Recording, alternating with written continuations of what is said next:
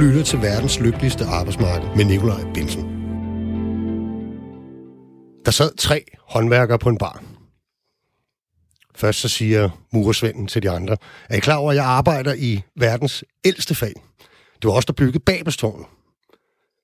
Så siger tømmersvenden ret hurtigt, ah, det var altså også der lavede Noras Ark, så den titel, den må trods alt øh, tilhøre os.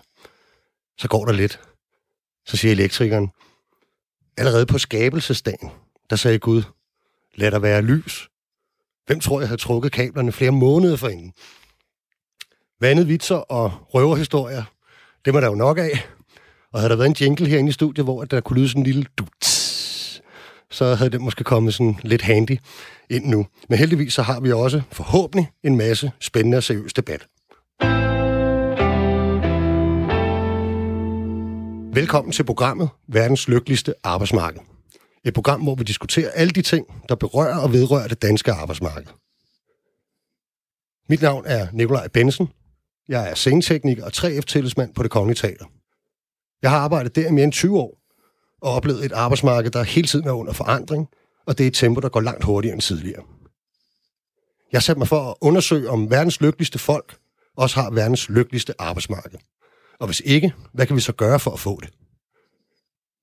År efter år udråbes danskerne som et af verdens mest lykkelige folk.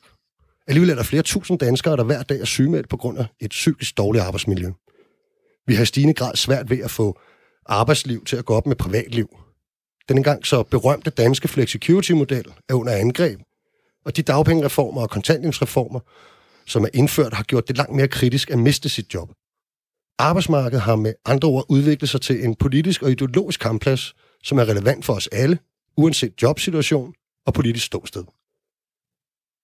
I det her program vil jeg undersøge, hvad der skal til for, at vi kan få et arbejdsliv, der i langt højere grad lever op til danskernes forestilling om at være et lykkeligt folk, også mellem 9 og 16.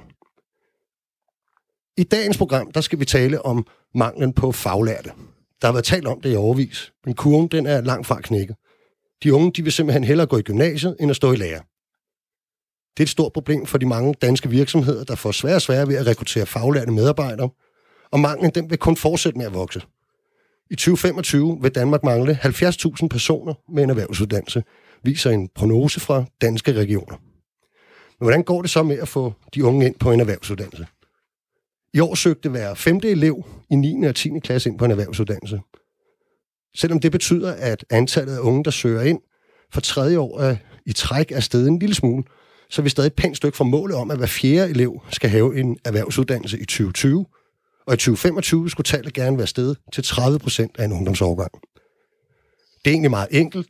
Hvis vi skal skaffe den fornødne antal faglærte, så får vi enten nogle flere danskere til at vælge den uddannelsesvej, eller også så løser vi udfordringen ved i endnu højere grad at hente udenlandsk arbejdskraft. Nu kan jeg så byde velkommen til en af dem, som det hele det drejer sig om. Det er dig, Mathias Vindholdt. Jamen, tusind tak.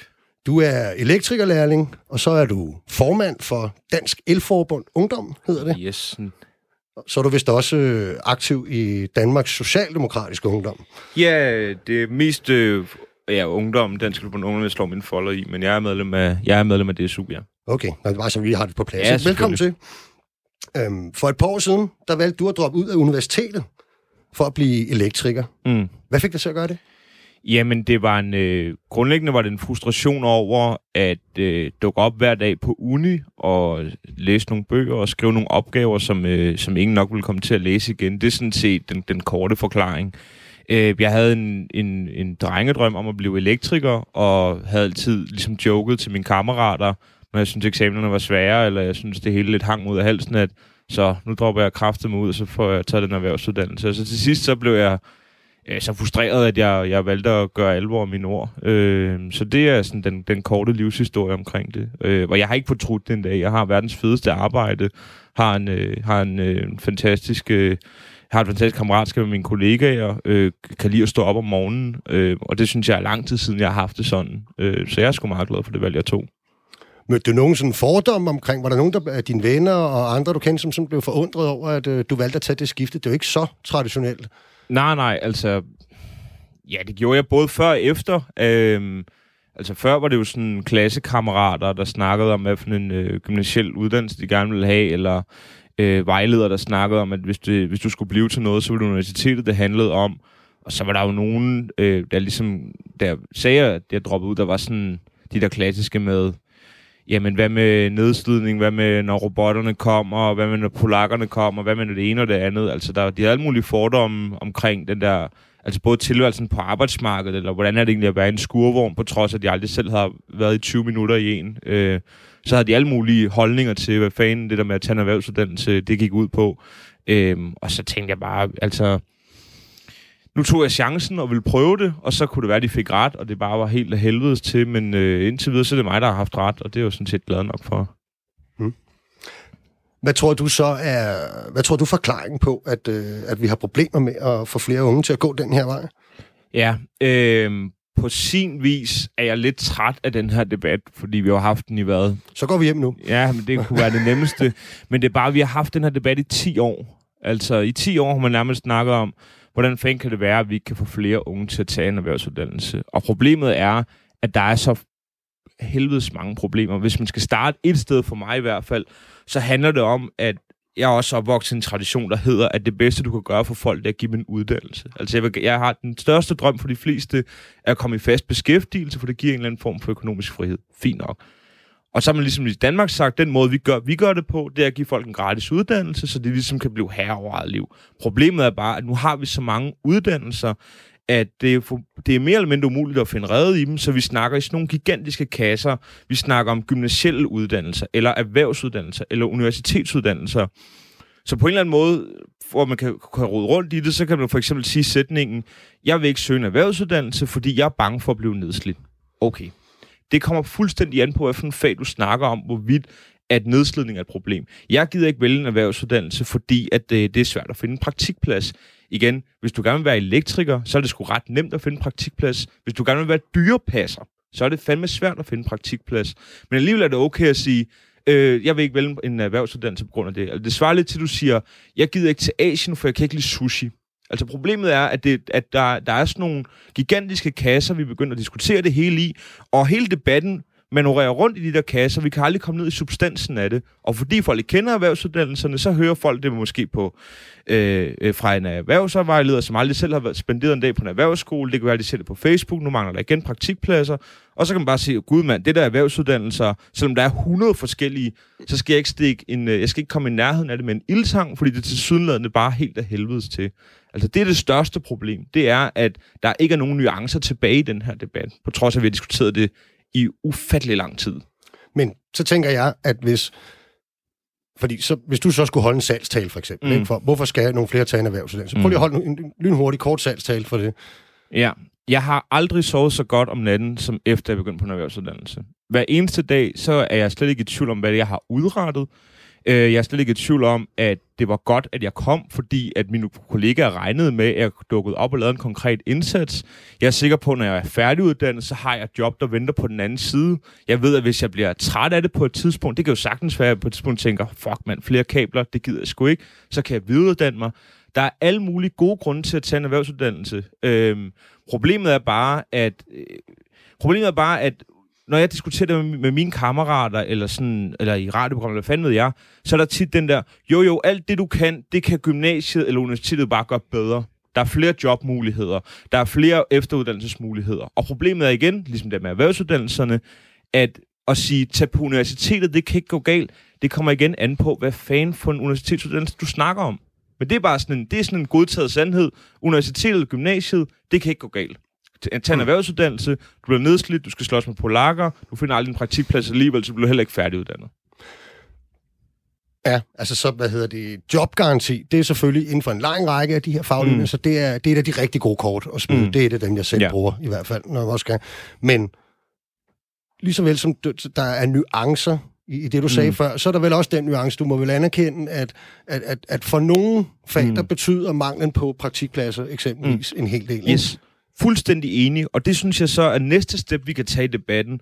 For mig er første step bare at give folk sådan en grundlæggende indsigt i, hvad, øh, hvad, hvad for nogle uddannelser kan man få på en erhvervsskole. Nu kom der reformen tilbage i jeg kan huske, om det var 13 eller 15, hvor man i stedet for 12 hovedretninger, så fik du fire, og gav ligesom muligheden for, at på det der grundforløb 1, der skulle folk have muligheden for at snuse til nogle flere uddannelser på en gang. Så kan første step jo være, okay, jeg, ved, jeg, kan, jeg har nu fundet ud af, at jeg vil ikke arbejde med mine hænder og være håndværker, men jeg vil måske gerne have en kontoruddannelse i stedet for. Det er jo første step, det er jo også en erhvervsuddannelse. Altså det kræver bare, hvis vi skal nå derhen, at der er en eller anden grundforståelse, vi kan bygge ovenpå, men den er jo fuldstændig væk. Øh, det er jo fordi, at øh, det stadig, altså, der er færre og færre, der kommer ud på de her brobygninger ude på erhvervsskolerne. Det er ikke påtvunget. Hvis det er, at du skal have øh, henvises til en erhvervsskole, så skal du erklæres ikke uddannelsesparat. Altså det, det er jo også bare vand på den mølle, der hedder, at erhvervsskolen det er sådan en stor skraldespand, hvor dem, der ikke kan de kan altid øh, tage en erhvervsuddannelse, eller kan altid blive håndværkere. Og igen, hvis folk ikke kender den verden indenfra, hvordan skal de så sige det imod? Hvordan skal Markus på 13 år, der synes, han selv er dygtig med sine hænder, eller synes, det er sjovt at pille, øh, spille, øh, pille sin fars barbermaskine i stykker, hvordan skal han sidde over for en hel klasse, eller over for en klasselærer, der siger, lad nu bare være med at overveje det der erhvervsuddannelse, for der kommer ikke noget godt ud af det. Han bliver jo bare parkeret væk, og så tænker han nok, ligesom jeg selv gjorde, okay, det der gymnasie, det er åbenbart der, hvor musikken spiller, og jeg er ikke interesseret i ligesom at træde i, øh, træde i spinaten. Fint nok, jeg tager det sikre valg, i stedet for det usikre valg, hvor jeg har en idé om, hvad det handler om, men jeg er blevet, altså jeg er blevet totalt polstret ind i viden omkring, hvad gymnasiet kan og ikke kan, og du kan kombinere studieretninger på den her måde. Men til erhvervsuddannelser, Åh, puha, hvis jeg nu ikke kan lide at arbejde med træ, skal jeg så have sådan en. Altså, det er jo det, der, det, er, det er jo det man er oppe og slås imod. Så du mener, at der findes stadigvæk en del fordomme derude om ja, det, håndværker? Altså, du kan få svin med dem. Ja, altså, ja, der er der masser. Det er jeg sådan set enig i. Det er sådan, at øh, vi vil altid rigtig gerne have inputs og kommentarer fra jer, der lytter med derude.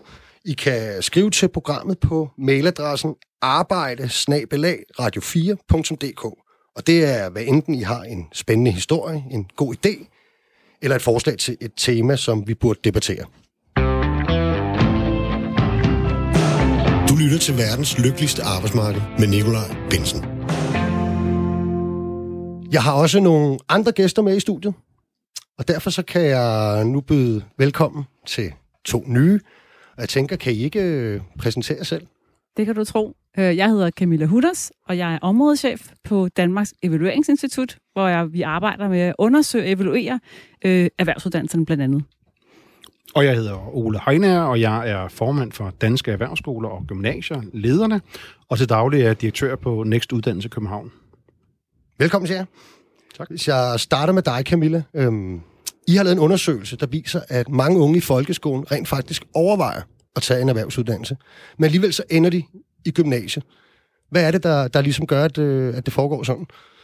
Jamen, der er, der er sådan øh, tre, kan man sige, hovedforklaringer. Altså, den ene er, altså, at man kan sige, at mange ikke kender øh, nok til erhvervsuddannelserne, og det hænger også sammen med fagene og undervisningsformerne i folkeskolen, jo måske i højere grad øh, toner hen imod øh, det samme fag øh, og de samme undervisningsformer som i gymnasiet.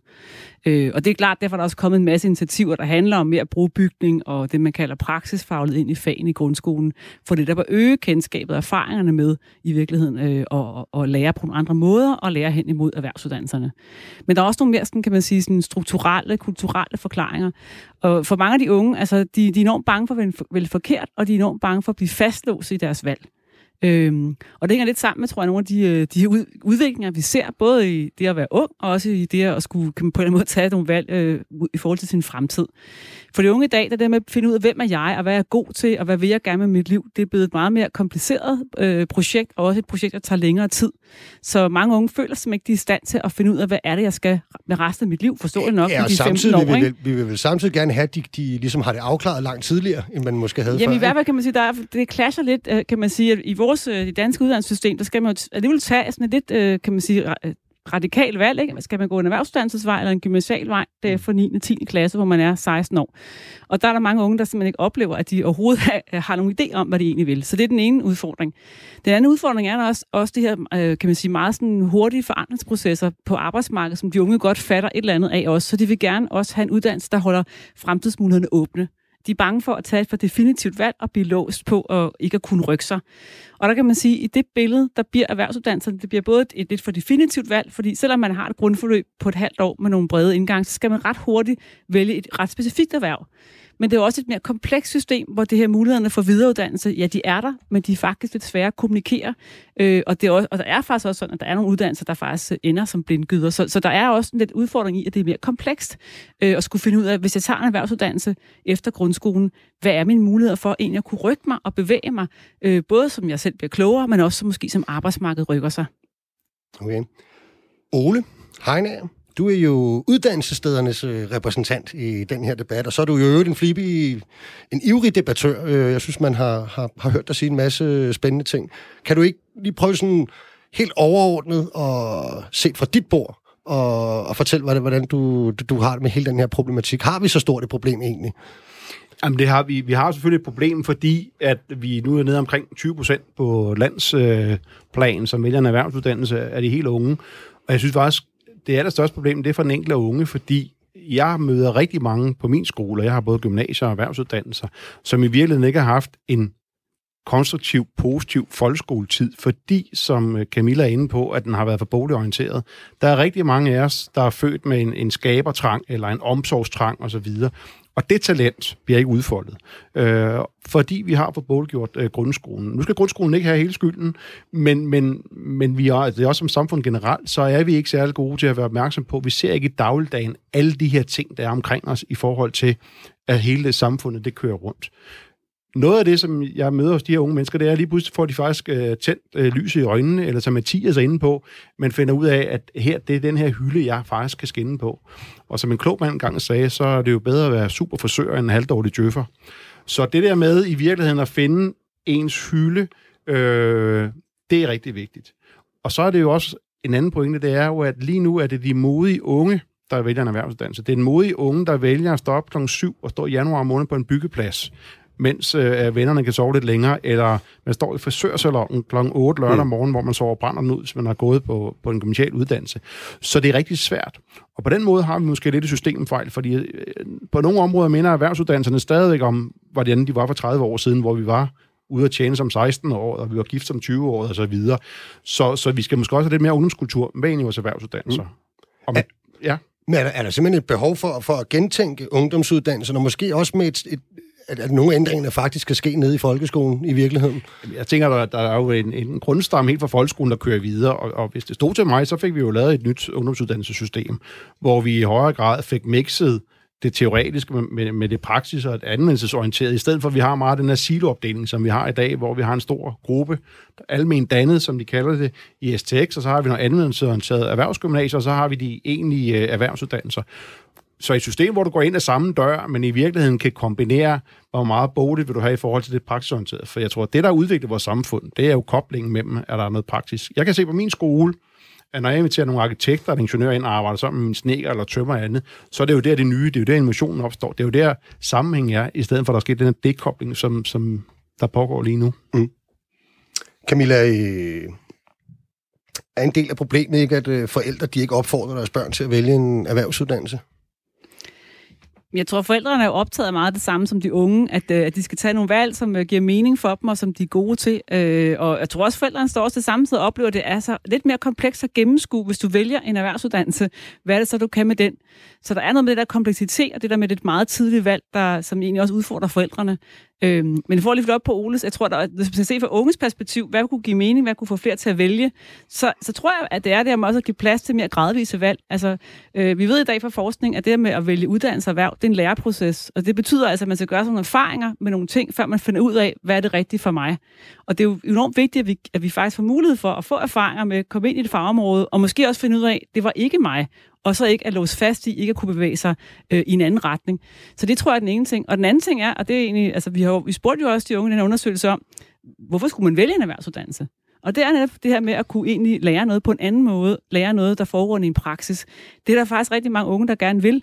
Så jeg tror egentlig potentialet for at få flere til også at vælge noget, der er mere anvendelsesorienteret og erhvervsrettet, det er der. Men det kræver nok, at vi giver mulighed for det der lidt mere gradvise valg, øh, hvor man ikke alt for tidligt oplever, at man skal lægge sig fast på et helt specifikt erhverv.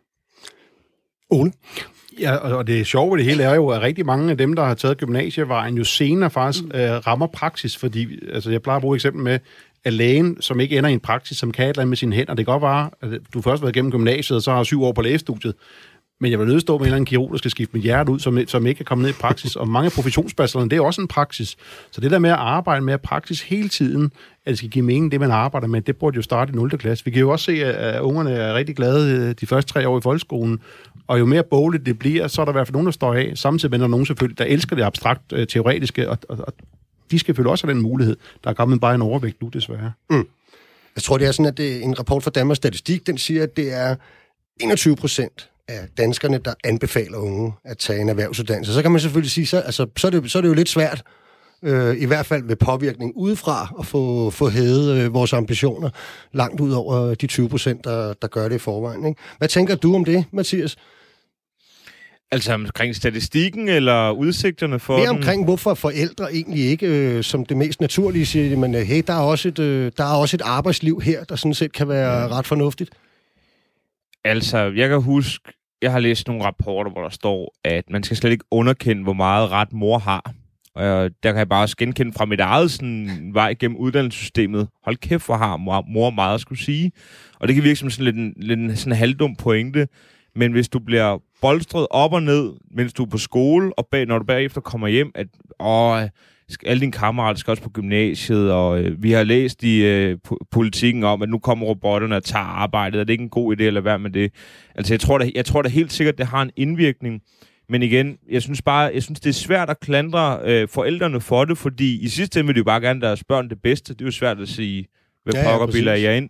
Øh, modsvar til det er jo bare, at du så kan få nogle unge hjem, der måske har været i noget brobygning, eller været i noget erhvervspraktik, eller whatever, der kan sige, jamen hør her, nu øh, du udtaler dig på et grundlag, der, der reelt ikke er savligt. Nu er jeg selv ude og opleve det. Jeg kunne godt lide det der med at stå op om morgenen, og når jeg så havde fri, så havde jeg fri, fordi jeg sådan set, altså lige i forhold til det med, med om man skal have, have ungdomslyd ind i erhvervsuddannelserne, jeg synes egentlig, den er lidt farlig, fordi jeg må bare sige, at dem, dem og mig og mine kammerater, der så har valgt at gå den erhvervsuddannelsesvejen, vi sætter altså stor pris på det der med at stå tidligt op, gå hen på vores arbejde, og når vi så er fri, så er vi fri. Altså, jeg har det sådan, og det igen, det kan være smag og behag. Personligt har jeg det bare sådan, at have sådan nogle helt faste rammer, det giver mig en eller anden ro i min hverdag. Det betyder for eksempel, at jeg har masser af mine venner, der har gået den der øh, studentervej. Det kan godt være, at de så kan sidde og sove brænder den ud, men samtidig, så mens de stresser over, at de har en eller anden opgave, de skal skrive til to uger efter, som øh, øh, kan make or break it på den der uddannelse,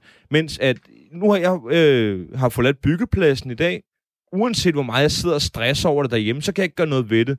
Jeg har ikke taget kabler med hjem, jeg har ikke taget værktøj med hjem, jeg kan ikke sætte skruer op, så skal det være min egen lejlighed. Så der er ikke noget at gøre ved det, før jeg dukker op kl. 6.30 næste dag. Det kan jeg sgu egentlig meget godt lide. Og det er der også mange af mine kammerater, der også godt kan lide, at vi er på arbejde, og så er vi opdraget med, det er jeg i hvert fald selv, at grund, i sidste ende, så grund til, at vi har et arbejde, det er ikke på grund af et eller andet selvrealiseringsprojekt, er typen, der skal være elektriker. Det kan også være, at jeg skulle være smed i stedet for, og nu er det bare her, jeg er endt, og det er jeg skide glad for. Men grundlæggende, så har jeg et arbejde, fordi så har jeg råd til at holde fri. Altså, det er sådan set det, og så er jeg så øh, heldig at få lov til at finde fag, jeg er skide dygtig til, og er rigtig, rigtig glad for. Men det er ikke sådan noget med... Altså, der er, jeg tror, der er sjove ting at lægge billeder op på Instagram af, end jeg trækker kabler. Det er rimelig rimelig kedeligt. Øh, sådan Cableporn hedder Cableporn, ja. ja. Så det er... Det, jeg, synes, jeg synes i hvert fald, det er fuldstændig rigtigt, at erhvervsuddannelserne kan noget andet.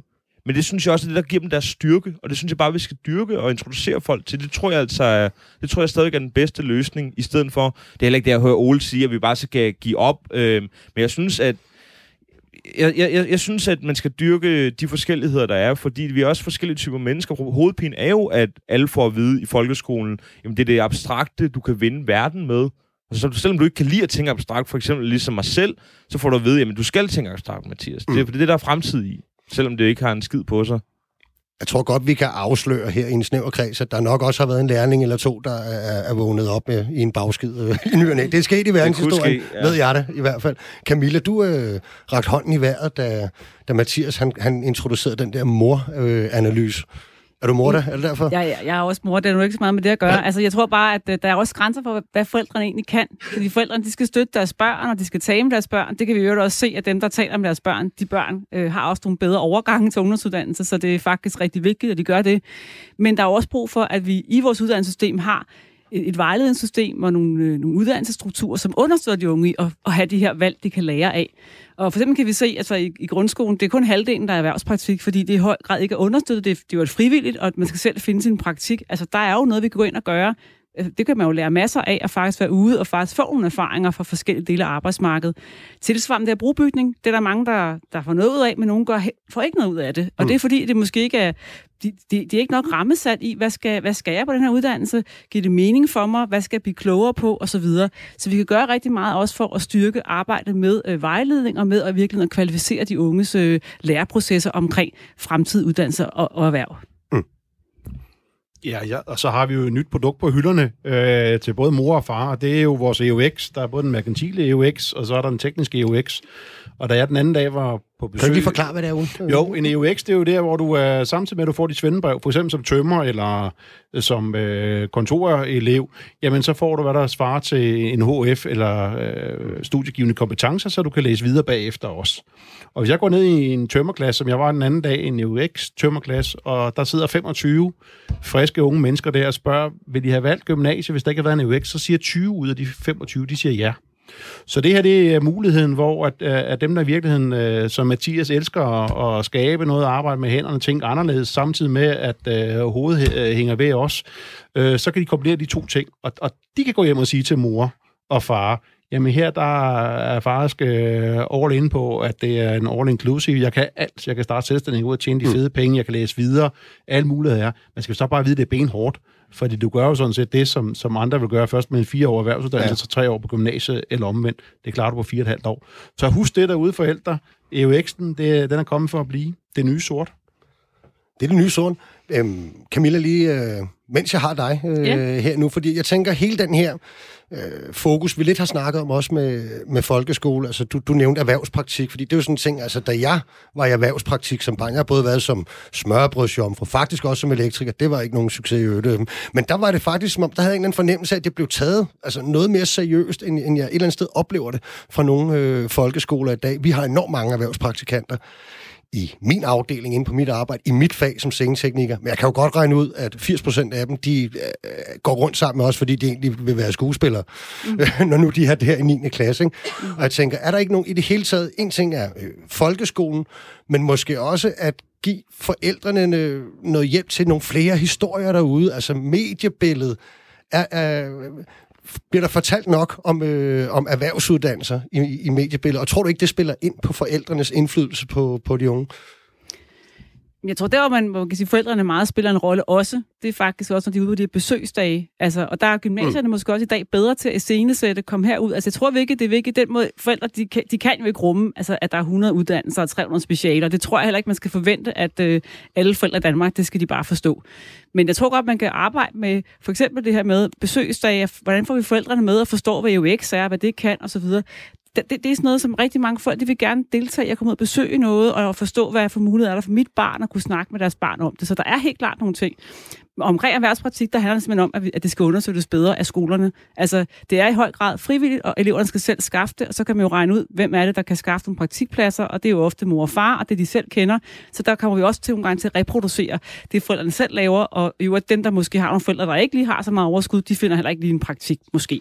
Så jeg synes helt klart, der er noget med at gøre den obligatorisk og understøtte den. Der er altså også et potentiale der, uanset hvad man så skal øh, med sin uddannelse. Mm. Der er jo også en, en, øh, en sidste ting ind i det her, Ole. Altså, det er jo, at, øh, at vi faktisk også oplever et vist frafald af folk. Altså, de har, de har faktisk søgt ind på erhvervsuddannelser. Nogle af dem har måske sågar fået en men der, der er stadig et, et relativt stort frafald. Er der ikke? I hvert fald større, end vi vil have, det skal være. Jo, altså man kan sige, i virkeligheden, det er jo derfor, at debatten omkring praktikpladser er meget nuanceret, fordi øh, nu har ministeren lige været ude og sige, at der mangler 9.000 praktikpladser. Der er det vildt vigtige ting. der er meget, meget stor forskel på fagene. Der er store regionale forskelle. Der er masser, for eksempel inden for byggeriet, der skriger på lærling, hvor der er masser af praktikpladser. Og så er dit eget område, det er faktisk en af de uddannelser, jeg har hos mig. Den hedder TEA, Teater, Event og AV-teknikker. Jamen, der er ikke særlig mange praktikpladser, og der er rigtig mange håbfulde unge. Så alene på min skole, der afviser jeg omkring 1000 for en erhvervsuddannelse hver år, fordi de, de gerne vil ind på mm. deres drømmeuddannelse, som er kvotebelagt.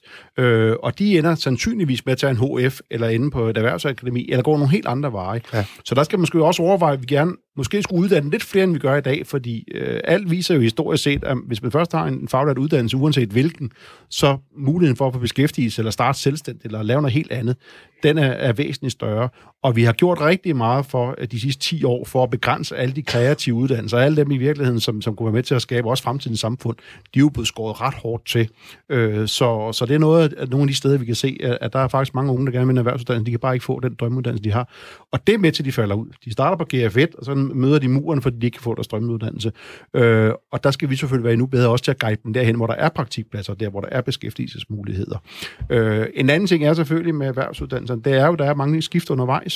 Modsat gymnasiet, hvor du starter tre år i trygge rammer, trygge kammerater, så hvis du kommer, og du er helt ung fra grundskolen, mm. så øh, er der rigtig de skift. Du skifter he- hele tiden, så du skal også være det igen de modige unge. Du skal mm. være ret robust for at kunne klare så mange skift. Så skal du ud i en ny mester. Jeg er vel meget alene også, i virkeligheden. Ja, meget alene, og så kan jeg selvfølgelig sige til Louise, at hvis så arbejdsgiverne også tager nogle lidt længere aftaler, så man ikke skal også have fem mester undervejs i sin, sin læringsforløb, så er man også bredt rystet til at ikke falde fra. Så, så der er rigtig mange ting, der gør, at vi skal skabe noget mere tryghed omkring det at gennemføre en erhvervsuddannelse også. Lytter til verdens lykkeligste arbejdsmarked med Nikolaj Bensen. Du lytter til verdens lykkeligste arbejdsmarked, hvor vi i dag taler om manglen på faglært arbejdskraft. I den første halve times tid, der har vi talt om, hvordan vi får unge ind på erhvervsuddannelserne. Og nu skal vi vende blikket mod, hvad man kan gøre i de danske virksomheder. I 2025 vil Danmark mangle 70.000 personer med en erhvervsuddannelse, lyder det en prognose fra danske regioner bygge- og anlægsbranchen, anlægsbranchen vurderer selv, at de kommer til at mangle 17.000 faglærte om 10 år. Derfor har Dansk Byggeri taget kampen op, og derfor kan jeg nu byde velkommen til dig, Louise, som næsten blev introduceret lidt før øh, af Ole. Kan du ikke lige sige, hvem du selv er? Jo, tak. Jeg hedder Louise Pil, og jeg er underdirektør i Dansk Byggeri.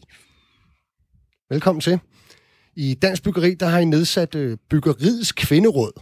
Både for at imødekomme efterspørgselen på faglærte, og for at få mere mangfoldighed ind i branchen. Kan du ikke lige fortælle os lidt om det? Jo, vi øh, nedsatte sidste år et øh, kvinderåd, byggeriets kvinderåd, fordi vi kunne se, at vi kommer til at mangle omkring 17.000 faglærte om 10 år, og vi ved også, at der næsten ikke er nogen kvinder blandt de faglærte i byggebranchen. Faktisk er det kun 3 procent af håndværkerne, der er kvinder i dag. Så vi tænkte, hvis vi skal tiltrække nogle flere, så skal vi holde op med kun at rekruttere for den ene halvdel af befolkningen, men til at kigge i hele talentmassen. Og så tænkte vi, det skal vi have nogle gode råd til, og derfor nedsatte vi et råd, som bestod af en masse forskellige mennesker, politikere, skuespillere, folk fra branchen, alle mulige forskellige, som er kommet med masser af gode input til os, og de kom så her i år med otte anbefalinger, som vi arbejder med øh, for at få flere kvinder til at vælge byggefagene. Hmm. Og hvordan er, hvordan er det så gået med det? Jamen, øh, det går nogenlunde på nogle af fagene. Altså, maleruddannelsen har klaret sig godt, øh, og snekkeruddannelsen, den øh, klarer sig også efterhånden rimelig godt. Og nogle steder i landet går det også godt øh, for de andre uddannelser, men det er stadigvæk bitte, bitte små tal, ja. så der skal gøres noget. Og det er selvfølgelig nogle af de initiativer, vi har sat gang i. Og det handler jo om at påvirke de unge helt fra folkeskolen, når de skal vælge uddannelse. Vi har et øh, rigtig godt initiativ sammen med 3F og med Elforbundet og med Teknik arbejdsgiverne, som er pangdangen til dansk byggeri på installatørområdet. Og der har vi simpelthen et projekt, der hedder Boss Ladies, som handler om at komme ud på folkeskolerne med nogle kvindelige rollemodeller fra branchen og fortælle både drenge og piger ude i folkeskolen, hvad vil det egentlig sige at være håndværker? Og det kan piger også være. Og der er det faktisk sådan, at når de har været på besøg på skolerne, så tilbyder vi pigerne noget boss ladies praktik, kalder vi det. Så kommer de ud i virksomhederne, ud til vores medlemmer og i erhvervspraktik, to og to sammen, så de kan dele oplevelsen og snakke om den, når de kommer tilbage på skolen. Og selvfølgelig også fortælle deres kammerater om det, og snakke med deres forældre om, hvad var det egentlig, vi oplevede ude hos tømmermesteren? Var det noget, vi kunne se os selv i? Og det er det.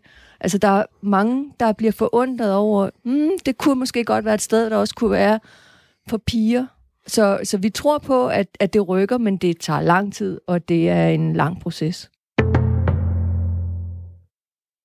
I det her program, der leder vi jo efter opskriften på verdens lykkeligste arbejdsmarked, og det er jo et eller andet sted indlysende, at, øh, at hvis det skal være rigtig, rigtig godt, så, så bør ingen opleve barriere eller opleve, at der er et hjørne af arbejdsmarkedet, hvor at man ikke har adgang til alene på baggrund af sit køn, for eksempel. Og det giver jo også super god mening. Det du siger, at, øh, at hvis vi skal have flere unge til at tage en erhvervsuddannelse, så, så skal vi selvfølgelig udvide øh, paletten, vi rekrutterer fra, måske. Øh, øh. Og så tænker jeg sådan lidt, da jeg var ung, ikke, der, øh, der gik blikkenslagerlærlingene, der gik de rundt med sådan en t-shirt, øh, hvor der stod øh, gasvand og varme stiv og charme. Øh, og den var rigtig, rigtig sjov, øh, synes vi, ude på byggepladserne, og de var rigtig godt tilfredse med den øh, t-shirt selv.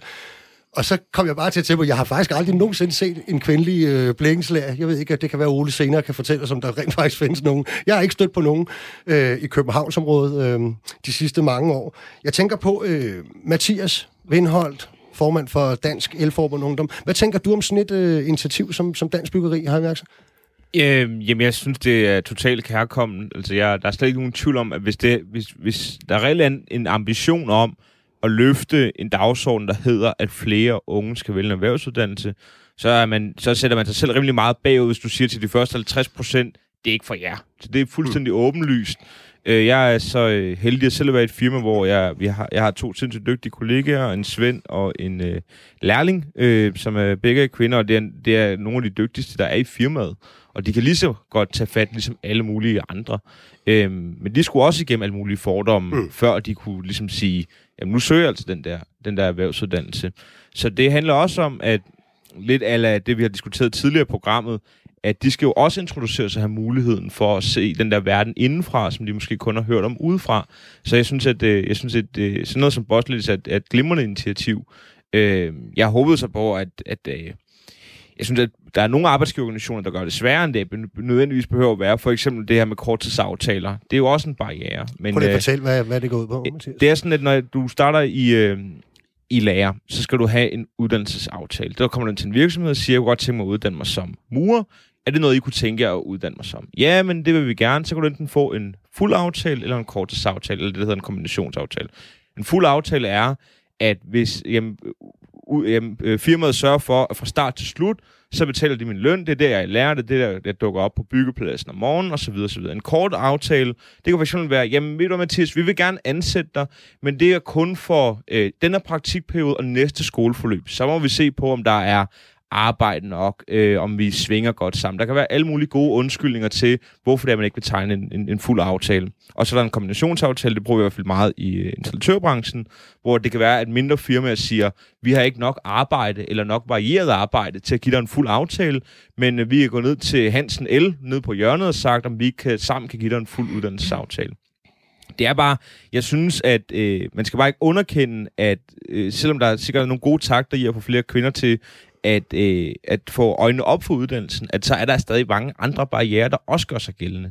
Øh, men jeg synes Bosley som i sig selv et, et glimrende initiativ. Det, øh, det er jeg fuldstændig enig i. Så det er, den, det er den gode historie, der skal fortælles videre der, Louise? Ja, det er det. Altså, vi, vi tror virkelig på, at der skal nogle flere rollemodeller ud, og vise, at man kan godt være kvinde i branchen. I sidste uge, der gav øh, vi Arkils hæderspris. Det er et firma, der hedder Arkil, der har indstiftet en pris til nogen, der gør noget for at få kvinder i branchen. Og der gav vi den pris til en struktørlærer fra Horsens, som er selv er kvinde, og som virkelig har formået at tiltrække unge til en uddannelse, hvor det er meget, meget svært at få unge til. Hun har tiltrukket både drenge og piger, fordi hun er en super rollemodel, og pigerne, de ser en engageret kvinde, der faktisk er i noget, man måske vil sige er en klassisk mandefag, hvor man laver kloak og lægger brolægning. Og det er altså lykkedes hende at få rigtig mange piger til at vælge den uddannelse, og også drenge. For vi vil jo gerne have både piger og drenge til uddannelserne. Mm. Men er det helt nok, altså spørgsmålet selvfølgelig, ikke? Fordi altså, det, det er jo indlysende rigtigt, ikke? at man skal kunne genkende sig selv i et fag, før man ligesom selv vil tage springet over i det. Det er jo det, er jo det helt grundlæggende. Men, øh, men er det helt nok, tænker jeg, ikke? Fordi at, øh, Ole han vil kunne bekræfte, at øh, inden for mit område, der er der masser af, af kvindelige øh, elever og lærling, øh, faktisk. Men sådan har det ikke altid været. Da jeg startede som scenetekniker på Det Kongelige Teater, der var under 1% af kollegaerne, det var kvinder. Der var faktisk kun én, og så var der skiftevis en anden, der løb skrigende væk sådan hver 3-4 måned. Prøvede at få flere ind. Så havde vi en økonomidirektør på et tidspunkt, der satte sig for, at nu skulle vi gøre noget ved det her. Og der laver vi jo faktisk en aftale, som er noget, som jeg instinktivt ville være imod ellers, og som jeg i hvert fald ved, mange arbejdsgiver er imod, nemlig at vi indførte øh, kønskvoter. Vi aftalte simpelthen, at både nogle af de kommende vikaransættelser, men også nogle af de næste øh, lærlinge, vi skulle øh, tage ind, halvdelen skulle være piger. Og virkeligheden er, at efter en kort årrække, hvor halvdelen var piger, så droppede vi ligesom at have aftalt en kvote, men vi fortsætter faktisk bare af, af os selv, kan man ligesom mm. sige, øh, med stort set altid at have halvdelen øh, piger, som øh, lærlinger lever inde hos mig, og vi har otte af gangen. Øh, ligesom. Og det er bare for at sige, at skal der ikke nogen gange mere til, end den bare den gode historie? Jo, der skal helt sikkert mere til en rollemodel. Der, der er ingen tvivl om, at ledelsen i virksomhederne skal jo gå foran og ville det her også. Og det er jo også derfor, når vi har otte anbefalinger for byggeriets kvinderåd, så er der også en hel del af dem, som retter sig mod, hvad skal virksomhederne gøre? Fordi det er klart, de skal jo sætte det her på dagsordenen også, og de skal også sørge for at byde kvinderne velkommen i virksomheden, og sørge for, at der er plads til dem, at der er et arbejdsmiljø, hvor man vægter, at der både er mænd og kvinder, og hvor alle føler sig godt tilpas. Og hvis ikke de gør det, jamen, så kommer det jo ikke til at ske. Men der synes jeg heldigvis, at vi oplever, at der er en, en enorm vilje til gerne at ville udvide sin medarbejderskare og få en mere mangfoldig medarbejderskare. Og det er også lidt i tiden, altså, at man, man for at være en moderne virksomhed, så vil man gerne også være mangfoldig. Mm. Ole Heinager, Mm, Ja, direktøren for det hele, var det ved at sige, ikke? Det er, øh, det er en masse skoler, du er direktør for, og det her er vel ikke kun, hvis vi snakker mangfoldigheden og udvidet paletten, øh, det er vel ikke kun ude på, på, på i, ude i virksomhederne, at, øh, at, at, at der er et problem med, at det ikke alt for mange kvinder kan se sig selv i et håndværksfag. Er der ikke også noget på skolerne måske? Jo, jo. Altså, vi kan jo se, det, det starter jo der. Øh, Og vi kan jo også se på vores lærersammensætninger, at, at, at det afspejler jo normalt det arbejdsmarked, vi er i. Ikke? Så der er en bevægelse. Men, men jeg synes, nu snakker vi meget om det, sådan kønnene, men, men hvis vi mangler rigtig mange øh, arbejdskraft inden for byggeriet, så synes jeg også, vi skulle til at, at kaste øjnene lidt på vores øh, tosprogede, eller ikke etniske danskere, fordi øh, de har ikke tradition, blandt andet for de tekniske uddannelser. Og jeg kan i hvert fald se på Vestegnen, hvor jeg også har skoler, at øh, der er rigtig mange af dem, der ikke får sig en, en ungdomsuddannelse. Så jeg tænker, at øh, der faktisk vil være et rigtig stort marked øh, for dansk byggeri, hvis man begynder sådan mere øh, effektivt, og så sikre sig øh, en større integration øh, i forhold til, til for eksempel byggeriets uddannelser. Ja, det er noget, jeg tænker. Hvorfor, hvorfor er det sådan egentlig? Jamen altså, vi kan jo se, at, de søger mod de merkantile uddannelser, handel og kontorer, så, hvor der er tradition for, at de søger også imod uddannelser, hvor der er noget kittel forbundet med, altså det kan være tandteknik eller andre, men der er ikke tradition for en faglært uddannelse til de lønninger, vi har i, i Danmark. Så jeg kan se, når jeg har åbent hus, og man finder ud af, at en industritekniker tjener 35.000 om måneden, når man starter, eller en tømmer på akkord kan gøre det samme, ja, så kommer der en vis interesse. Men det kræver en målrettet indsats i forhold til den her målgruppe, specielt af, af unge øh, fyre, som, som måske ikke lige ved, hvad de er, og, og gymnasier har ikke helt været en stor succes. Så, så der tænker jeg også, at vi skulle lave en målrettet øh, samarbejde omkring den Ja. gruppe. Det tænker jeg nemlig også, og Louise, at det er jo sådan, igen, det er jo ikke, fordi vi skal stå og sparke og skyde på, på, på medierne som sådan mm, her, men der, der har det jo også lidt sådan, at øh, det er jo rigtig tit, vi har øh, de her historier om, nu er der den første øh, indvandrerpige, der i sin familie, der er, mm. er blevet student, eller der er masser af de der historier. Skulle der ikke være nogle flere i virkeligheden, Louise, historier om, at den, den første øh, med, med, med indvandrerbaggrund i familien, der var blevet tømmer eller murer og så videre? Jo, og det er jo også noget, vi har fokus på. Vi har også tidligere haft projekter, der hed fra anden generations indvandrer til første generations håndværker. Og altså, det er et område, vi også har fokus på. Og det, der måske er at sige, det er, at de skal jo gerne ind ad døren ud hos Ole og på de andre skoler, sådan så vi kan få dem ud i virksomhederne. Mm. De skal være der, altså de skal komme også og banke på døren. Hvis ikke der er mange, der vælger uddannelse, så kommer der heller ikke mange ud i virksomhederne. Så helt klart øh, også et område, vi skal være opmærksom på, og måske også målrette de aktiviteter, vi har for at få flere unge til at vælge erhvervsuddannelserne. Oplever I ude i virksomhederne, at, at lige så vel som når vi snakker om flere kvindelige håndværkere, at der måske stadig også er nogle, hvad skal vi sige, en kultur og nogle traditioner, som ikke helt er gearet og mindet på, at, øh, at vi skal have nogle andre danskere øh, ind der? Jamen altså, der er, vi har alene i Dansk Byggeri har vi 6.000 medlemmer, og der er selvfølgelig forskellige kulturer i dem, og nogle af dem er meget bevidste om, hvordan de er, og andre de er måske mere traditionelle. Men, men det vi også oplever, det er, at når man først har haft en god oplevelse, enten med en kvinde eller en indvandrer, eller en fra Jylland, hvis man nu bor på Sjælland, så, så bliver man faktisk glad for det, og så tør man binde an med det igen. Der er en anden ting, jeg godt kunne tænke jer, og jeg kunne godt tænke mig, at vi, at vi talte om, det var, at øh, en ting er jo, at, at, at vi gerne vil have fat i de unge for at løse hele den her samlede udfordring med at få flere faglærte. Men er der ikke også en eller anden problematik omkring, at vi måske skulle have nogle flere voksenlærlinge? Der er jo også startet nogle kampagner øh, for nylig blandt andet på det område. Er, er hele løsningen at, at, at kigge så målrettet på de unge, eller skal vi ikke også gøre noget mere øh, i forhold til, til at få flere voksenlærlinge ind?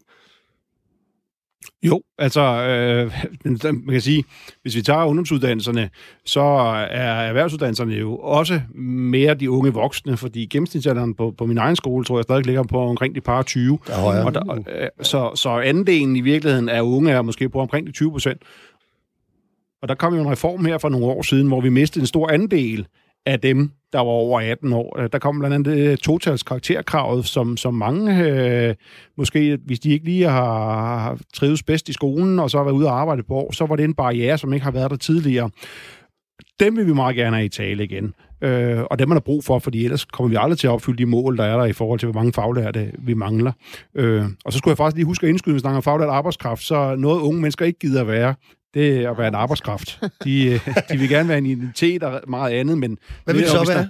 Jamen altså, det er ikke et spørgsmål om, hvad du kan blive, men hvem du kan blive, ikke? Øh, så det der med at omtale dem hele tiden som... Altså, der er ikke nogen unge, der vælger en erhvervsuddannelse, fordi vi snakker om, at man har faglært arbejdskraft. Det er jo bare lige sådan en fodnote, jeg bliver nødt til at skyde ind her. Nej, vi kan ikke tro dem til det. det nej, nej, den hopper det, de ikke på. Det, det, det, er ikke, og det, sådan bliver dagsordenen lidt tit. Ja. Men, men de jo, altså, det, der sker lige nu, for eksempel på struktørfaget, som vi nævnte, det er jo dem, der laver metroen og bygger broerne og supersygehusene osv. Det, der sker rigtig meget i mesterlærer. Det vil sige, hvis du er lidt ældre, så går du ind til en mester, og så får du en aftale om, jeg vil sådan set gerne være i din virksomhed øh, med til fuld løn, og, eller til den lærlingløn, vi kan give dig, og så finder du ud af med mester, hvor meget er det så, du skal på skolen undervejs. Det er lidt at vente den om, men det er faktisk der, hvor vi kan se, at vi får fat i nogle af, af de unge ældre. Mm. Øh, så mesterlærerne er en vej, man også skal gå. Mathias, hvad tænker du? Fordi jeg, jeg, jeg har det sådan, at øh, jeg synes, vi bruger rigtig, rigtig mange uddannelsesmidler i det her land, øh, fokuseret mod folk, som endnu ikke har været på arbejdsmarkedet. Og det fede ville jo selvfølgelig være, at hvis der var et pengetræ, og vi bare kunne bruge flere penge på uddannelse, men i virkeligheden de sidste mange år har jo været, at man har sparet på uddannelse. Så hvis vi køber præmissen om, at der er de penge, der er inden for området, kunne det så give mening at flytte nogle midler, nogle økonomiske midler over øh, til den del, som rammer folk lidt senere i livet, så man kan lave et sporskifte lidt senere i livet, så måske man gjorde det endnu mere attraktivt at stå i voksenlærer for eksempel? Øh, det, det, det kunne der sikkert helt sikkert være noget musik i. Øh, jeg har det da også sådan, vi, der er et par, en del voksenlærlinge i mit eget firma, og firma sætter også pris på dem, fordi at hvad kan man sige, de har ligesom forstå mig ret løbet hornene af, så de kan godt finde ud af at stå op om morgenen. De har måske arbejdet ufaglært, øh, de har været rundt og prøvet en, en masse forskellige ting, og kommet frem til, at de gerne vil være elektriker, og måske også kommet frem til, at det er det sidste skud, jeg har i uddannelsesbøssen, hvis man skal sige det på den måde. Øh, og de er en, en, ja, en super god arbejdskraft, øh, selvom det er så forbandet usekset at sige. Øh, men de er sindssygt dygtige, øh, og kan noget andet end de der øh, hvad kan man sige, dem, der kommer direkte ud af folkeskolen, og måske har lidt mere krudt i røven, og lidt svært at stoppe om morgenen og så videre. Altså, der, der er fordele og ulemper ved alting. Men, men, men jeg har det sådan, jeg synes, det er fint nok at sige til folk, at i det her samfund, der vil vi faktisk gerne betale for, at du kan skifte spor senere i tilværelsen. Og det kan man sige, det har selvfølgelig noget med den, med den enkelte person at gøre, at det er en god idé.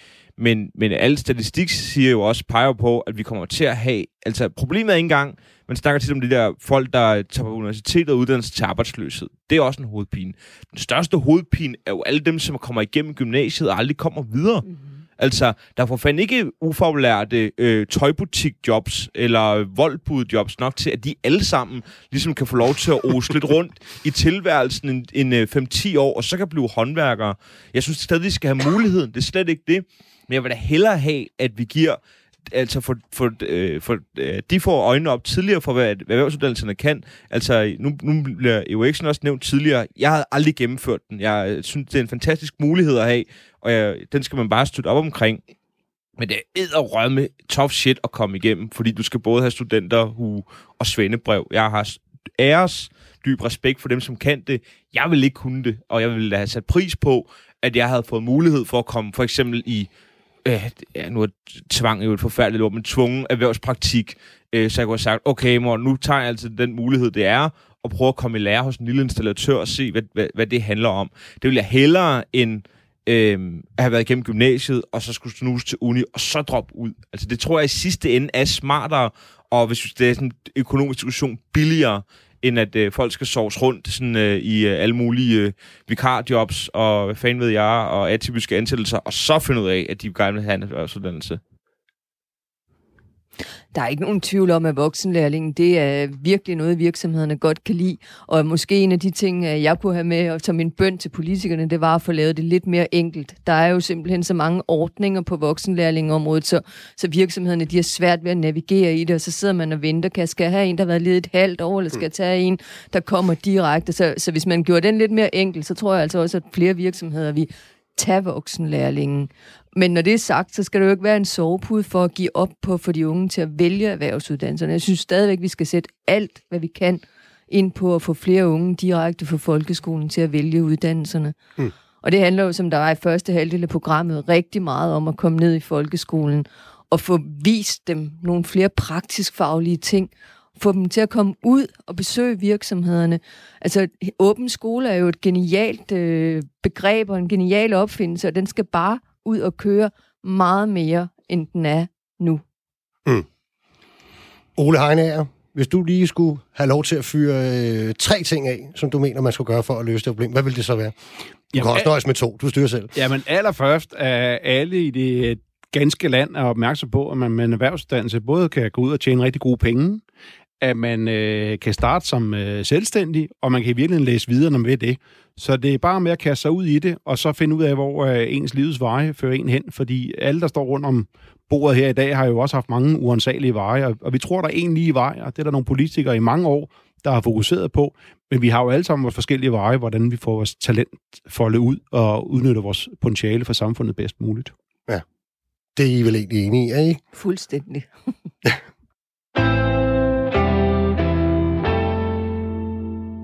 Og så øh, her til allersidst, Mathias, det, i det her program, der kan vi rigtig godt lide at give dem, som det hele handler om, øh, det som går hen og bliver det sidste år. Så hvis du taler længe nok, så bliver det her det sidste ord i, i dagens debat. Øhm, kan du lige føre den sidste dag? Øh, jeg tror, jeg vil starte, eller slutte der, hvor jeg startede. Jeg er vanvittigt træt af at diskutere det her. Jeg er træt af velmenende politikere, der synes, det er et problem. Jeg er træt af at høre på arbejdsgiver, der synes, det er et problem. Jeg er træt af at høre på virksomheder, der synes, det er et problem. Jeg er træt af at høre om unge, der aldrig bliver introduceret til det, der synes, det er et problem. Så nu håber jeg, der bliver gjort noget ved det, ellers så må vi jo mødes igen. Skal vi mødes igen på mandag, eller hvad? Er det det, du siger? Ja, det skal vi jo nok. jeg ved ikke, om, jeg ved ikke om, om det er helt... Kan du ikke, kan du ikke lige give mig en, øhm, en konkret ting, hvad er det, som... Øh, som Man kunne gøre? Ja, en konkret ting. Ja. Obligatorisk erhvervspraktik i folkeskolen. Ikke noget med, at man skal hen på fars og mors advokatkontor, men virksomhederne skal udbyde praktikpladser eller øh, i, i folkeskolen, så de har muligheden for at vise, hvad er det, der gør vores jobs eller vores branche så sindssygt fed, og så må, øh, må de unge byde ind på det. Det synes jeg kunne være en konkret måde at gøre det på. Det giver virksomhederne muligheden for at forklare, hvorfor det er, er det, at det er fedt at lave, øh, hvad fanden ved jeg, KitKat-fabrikker, som der bliver lavet op i Nordsjælland, eller hvorfor er det, det er fedt at rende rundt på en eller anden byggeplads øh, øh, klokken møg om morgenen øh, midt om vinteren, hvorfor er det, vi gider gøre det alligevel. Øhm, og de der unge kan finde ud af at finde ud af, det er faktisk ikke så slemt at stå op klokken 6 om morgenen og dukke op på arbejdspladsen, fordi der er nogle klare forventninger til en, og man kan få nogle konkrete succesoplevelser hver dag. Det synes jeg vil være sådan, øh, den lavt hængende frugt, jeg mest øh, lige umiddelbart kunne se i hvert fald. Jamen, det er vel ikke kun, det er vel ikke kun øh, hvad, hvad, hvad med bare nogle flere fag det hele taget i folkeskolen, hvor man, øh, Jamen, hvor man bruger sine hænder også? Ja, øhm, det kunne, det kunne da helt sikkert være, være, være, være en god idé. Jeg har læst om, at det, det er jo færre og færre folkeskolelærer, som gider blive sløjtlærer, hvilket er ærgerligt, fordi vi har faktisk nogle ret gode sløjtfaciliteter på de danske folkeskoler. Øh, jeg tror bare, at for mig at se, så er sådan en diskussion, øh, den er sådan lidt, Nå, men jeg vidste, jeg ville øh, gerne ville være HK'er eller være kontoruddannet, fordi jeg havde sløjt i folkeskolen. Altså, jeg tror bare, det skulle nok ikke nok, øh, men jeg synes, at man gør, at gør folkeskolen mere, øh, hvad kan man sige, mindre bolig, synes jeg helt klart er den rigtige vej at gå. Og man tænker det konkrete og det håndværksmæssige ind i flere fag, ville være fint. Det kunne da for eksempel være i matematik, øh, jamen øh, i stedet for, at man sidder og regner x er lige med y og et eller andet andet, så kunne det være, sådan her lægger du budget for en lille købmandsbutik. Det kunne være tilpas konkret for nogen, og så kan det være, at de finder ud af, at en halvsuddannelse kunne være smart. Og så fik jeg da jo faktisk til at snakke præcis så længe, at de andre slet ikke nåede at komme ind med. ordet. jeg vil tilføje for egen regning, og det ved jeg, at jeg tror, at alle rundt omkring bordet her er enige om, at det, der er lagt op til med at droppe øh, besparelserne på, på hele uddannelsesområdet, især på erhvervsuddannelsesområdet, det, øh, det er der vel enighed om. Jeg kan se, at skolelederen han nikker også. Han synes, det er en meget god idé, at vi dropper dem. Øhm, så var det faktisk alt, hvad vi havde for i dag. Hvis du sidder derude med en idé til et emne fra det danske arbejdsmarked, vi bør tage op, så kan du sende en mail til arbejde radio4.dk. Du har lyttet til verdens lykkeligste arbejdsmarked, og vi er tilbage igen næste mandag fra kl. 11.05 til kl. 12. Mit navn er Nikolaj Bensen, og programmet det er tilrettelagt og produceret af Julie Lindhardt Højmark. Det er produceret af Rakkerpark Productions for Radio 4. Tak for nu.